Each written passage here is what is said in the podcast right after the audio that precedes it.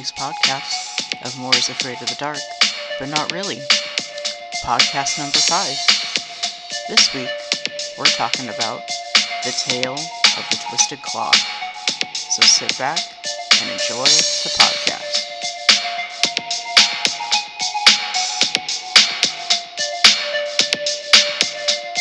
Hello, members. This week we're talking about The Tale of the Twisted Claw, which was told to us by resident Shy Guy David. Um, as a special note, this episode of Are You Afraid of the Dark first aired in Canada in 1990. So, without further ado, let's get started. As I mentioned before, this episode is unique because it was shown in Canada on Halloween in 1990, but it did not air in the United States until 1992. This episode was used as a pilot episode for Canada. The fact that the States got it two years later actually makes a lot of sense, since the Midnight Society looks a lot younger in this episode than in the previous episodes. If you look back at my blog, Post 1.5, I mentioned watching an interview with Ross Hull, where he said he was 16 at the time of the pilot. That means by the time that the series actually got picked up by Nickelodeon and Canadian television, he was already 18. This would account for why the cast looks so much younger from the first season to the second season. But that's not why we're here to learn interesting facts. Let's get started with the summary. So, the opening to this episode is actually very unique in that we don't see the Midnight Society first. In fact, we're brought into a tale that's already being told. There's a kid and he's on a bed and he's having a nightmare about a shadowy figure coming at him. Um, but he realizes it's a nightmare, so he wakes himself up and he turns to the side and says, Not again. Only when he turns again, he sees the figure and screams. Only it's not the kid in the story screaming, it's Kiki and Kristen reacting to Eric's story. The rest react with excitement, especially Betty Ann. Betty Ann asks Eric what happens next, to which Eric replies he doesn't know, as he has not finished writing the story yet. Betty Ann is excited that it's a cliffhanger. Gary seems somewhat disappointed. As Gary mentions, it's almost lights out, and the gang still has not had a full story. This makes me wonder do they have set time limits for meetings? Who is in charge of taking the minutes? I would imagine that the storyteller is the one taking the minutes and then I guess printing them for out for the next meeting. If I was a member of the Midnight Society, I'd volunteer to take the minutes. At least that way they would have like a chronological order of who told stories and if they were good or not. Anyways, Kristen asks, tells Eric, rather, he should not have called a meeting without a full story. Eric becomes defensive and says he does not see anyone else wanting to tell a story. They all look at each other until David speaks up and says he has a tale he has been working on and it's ready to be told. Kristen mentions that it's been a while since they had heard a David story, but not to us because the last story we heard was a David story.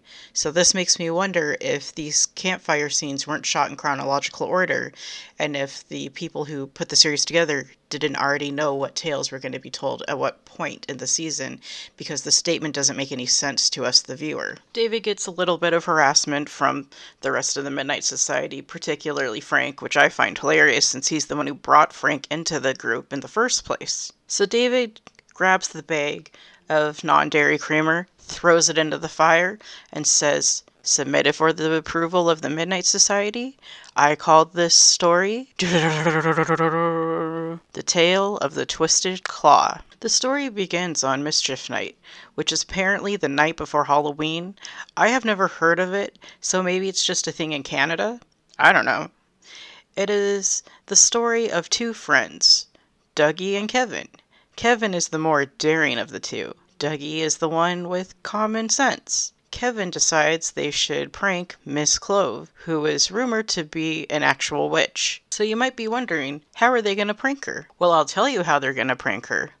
Kevin and Dougie run up to Miss Clove's front door, knock on it, and then when she answers it, Kevin sprays her in the face with some shaving cream, causing her to walk backwards, trying to get the stuff off her glasses and knocking over a vase. Dougie immediately feels bad. He kind of freezes, and you can tell he just kind of wants to apologize and make it all good. Kevin, who I'm convinced will one day knock over a liquor store, feels no remorse and runs off, pulling Dougie with him. Miss Clove, she just kind of stands on her front porch with shaving cream still on her face, and she does this evil cackle that goes on for way too long. But I mean, she's a witch, so she probably has to do it for legal reasons. The episode now flashes forward to the next night. Halloween night, and Dougie is waiting for Kevin to go trick or treating. The night's off to kind of a slow start, with Dougie wanting to go back home when they're in front of Miss Clove's house, and Kevin gets the bright idea to trick or treat at her house. Kevin is quick to point out that, since they have costumes on, she will not recognize them. So, they will go up and they ring the doorbell. Miss Clove answers the door, and they say trick or treat. She's at first confused, although I'm not sure why. As a witch, she should know when Halloween is, or at least that is what I learned from the movie Halloween Town. But I don't know how factual Halloween Town is for actual witches. She just kind of stands there saying trick or treat, trick or treat. Like she doesn't really know how what to make of that phrase until it hits her. And she's like, ah, trick or treat. She tells them, for being two brave boys and her only trick or treaters, that she has a special surprise for them. She goes into her other room and brings back a box. It's a very nice looking box with satin in it, I think. And she opens it up and enthusiastically tells them it's the claw of a vulture. She obviously cannot pronounce the word claw because it's a claw. The boys are both kind of creeped out by it, but she reassures them it isn't real. It is made of wood, and that rumor has it it's been cursed, and the person who has the claw has the ability to be granted three wishes. So Kevin, being a used car salesman type character, says, Wait, does that mean we each get three wishes, or is it like 50 50? Miss Clove reassures both boys that it's three wishes apiece. Well, the boys initially don't want to take it, and they tell her that's just too generous. They finally give in and they reach in and take the claw. And as they're doing that, Miss Clove says to them, kind of ominously, careful what you wish for, as they just might come true. Now, they didn't seem too worried about that, but it has to do with the moral of this episode, which I'll discuss later after I've done the summary. So, after visiting Miss Clove's house, Dougie wishes they could go home and stop trick or treating. The claw glows this green color and moves, and the boys walk through the park. Once in the park, they are attacked by a gang of thugs, or as David called them, a gang of punks. They can somehow manipulate their voices to sound robotic. I'm not really sure how they can do this. Maybe they secretly had an auto tune microphone and they were taking turns like switching from one person to another. It's not very clear. Anyways, long story short, they forced the boys to give them their candy, and the boys decide to run away and hide into garbage cans. As this event is happening, we can hear Miss Clove laughing in the background. So the boys decide to call it a night and go home. So if you're keeping count, that was Kevin's first wish, and it came true, and there was a consequence to the wish. The next day at school, Kevin wishes to beat Bostic in the 600 during field day. The claw moves when he makes his wish. During the race, it looks like Bostic is going to win until a dog comes out of nowhere and attacks him. Once again, we hear the laugh of Miss Clove in the background. Bostic collapses into agony, clutching his leg, and Kevin wins the race. Because this is an earlier episode of Are You Afraid of the Dark, it was very common in the first and second season to be mid story, only for it to cut back to the Midnight Society for a quick exposition of what was happening. And in this case, we cut back to the Midnight Society, where Kiki says they each used up one wish. And Gary says, and something evil happened each time. I would not say it was evil, but more bad luck. Eric the Idiot says, I'd wish for a million dollars and take my chances. Kristen asks, so what happens next? Did you guys like my Eric impression? So at this point in the story, David has the rest of the members eating out of the palm of his hand. He knows he's in for a home run with this story. So David continues the story. That night, the day after Halloween, Dougie's parents are going out and Kevin is coming over. Kevin brings his gold medal with him. Kevin is very proud of winning the 600. Dougie, the only one with a conscience, feels bad and says that they should just go and apologize to Miss Clove about breaking her vase. Kevin disagrees and wishes for Dougie's parents to die. Just then, the phone rings, and Dougie is told his parents have been in an accident. He freaks out and breaks the phone, because apparently breaking the phone is a regular response. Dougie says he wishes his Gramps was around, because he would know what to do in this situation. Kevin is quick to remind Dougie that his grandpa is dead. Just then, we see Dougie's grandpa's car start riding down the street. Eventually, after the slowest drive down a street, it pulls up against the curb of Dougie's house. So, if we're keeping track at home, they have both made two wishes at this point. Eventually, whoever is in the car comes up to the door and rings the doorbell. Both Kevin and Dougie kind of freak out about this because Kevin doesn't want to see zombified grandpa, and Dougie, he remembers he has one last wish. Kevin begs Dougie not to make the wish, and they kind of wrestle and struggle in the hallway when Dougie gains the upper hand and he says, I'm going to make the wish that we should have made from the very beginning. And Dougie says, I wish none of this ever happened and that we did not break Miss Clove's face. The claw then has like, uh, I'd say, a whitish smoke come out of it, and it disappears. But someone is still ringing the doorbell. Kevin is scared and hides under a table, while Dougie mans up and opens the door. When Dougie opens the door, it is just his parents, who have forgotten their keys. Dougie's mom tells the boys they should raid the fridge for ice cream.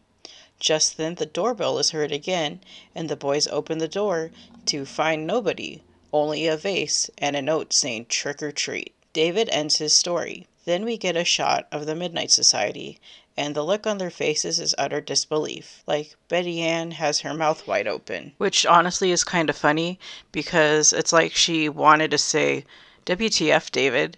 Also, Betty Ann makes this face again, but it is a Kiki story and she is looking at a Polaroid of herself, so maybe she has self esteem issues.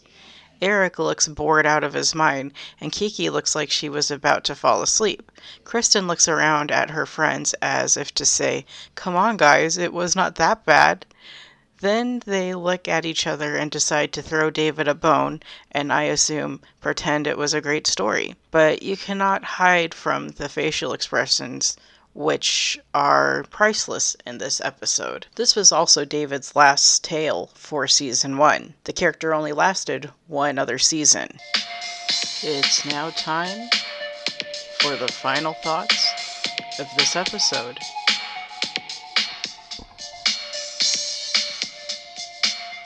Thank you for joining me once again for the summary slash review podcast of Are You Afraid of the Dark? The Tale of the Twisted Claw. So, going into this episode, now that we've reviewed it and summarized it, I feel it's only fair to give my thoughts on it. My first thought is I wish that this was shown on Halloween in the States, as I think that would have been a good introduction to the show. I am somewhat disappointed that it aired two years earlier in Canada than the States, as it makes continuity within the Midnight Society seem off, since they all look relatively younger in this episode. And keep in mind, Ross Hull even said himself that the pilot, which this was the pilot in Canada, was filmed two years prior to the series actually being picked up. So he went from being 16 in this episode to being 18 by the time the Phantom Cab was filmed. My second thought is I do not remember seeing this episode when it aired on Nickelodeon. Well, I don't remember actually seeing this episode. Um, I'm sure at some point it aired again, and I must have seen parts of it in a rerun because I distinctly remember the beginning of the episode, like distinctively seeing it and thinking, oh, this is interesting. This kid is scared and he's just screaming. And then it would cut to the Midnight Society. That part I remember. The actual tale itself, I do not. I had written in my notes, I had written the blog entry, I had made a note that this was the first time I'd ever seen the episode. But like I said, thinking back, I probably had seen it before, but I just never made the connection every time I go to record the podcast or when I would go to do my blog, I would sit and I'd watch the episode before I recorded, like a day or two in advance, in case I needed to make some new notes. and just to have a fresh perspective on it. And that's what I did with this episode. I rewatched it, I think, two nights ago. Today's the 5th, so I rewatched it on the 3rd. Actually, yeah, on election night. I rewatched the episode. Now, if you're wondering how I was able to rewatch it, Vudu has um, well, they call them seasons. It's actually volume 1 through 10, and they were on special for $29.99, and it's the complete first run of the series. They aren't in any particular order, so you'll have to go to like um, Are You Afraid of the Dark Wikipedia to get the episode order correct. But other than that, you can watch every single episode digitally on your TV from Vudu or on your computer. My third thought for this episode was I wish we could have gotten a full story of what Eric was telling in the beginning, as that seemed to be a better story, or at least scarier. He lied to us as he never finished it, or at least not on camera. That story legit looked really good, but it also kind of looked like it was a mixture of Tale of Quicksilver because of the demon in that episode trying to be um, locked away into the crystal, or even the Kristen story, uh, the one with Bobcat Goldthwait, which I think was called The Tale of the Final Wish, because that involved a girl who would have nightmares. Um, either way, this story never came to fruition, at least not for viewers on screen, but it looked like it would have been really good. My fourth thought is that Gary mentioned that it was almost lights out when Eric couldn't finish his story. That makes me wonder what is the set time for the meetings of the Midnight Society? Do they meet at midnight? And in another episode, Gary mentions that it's a school night.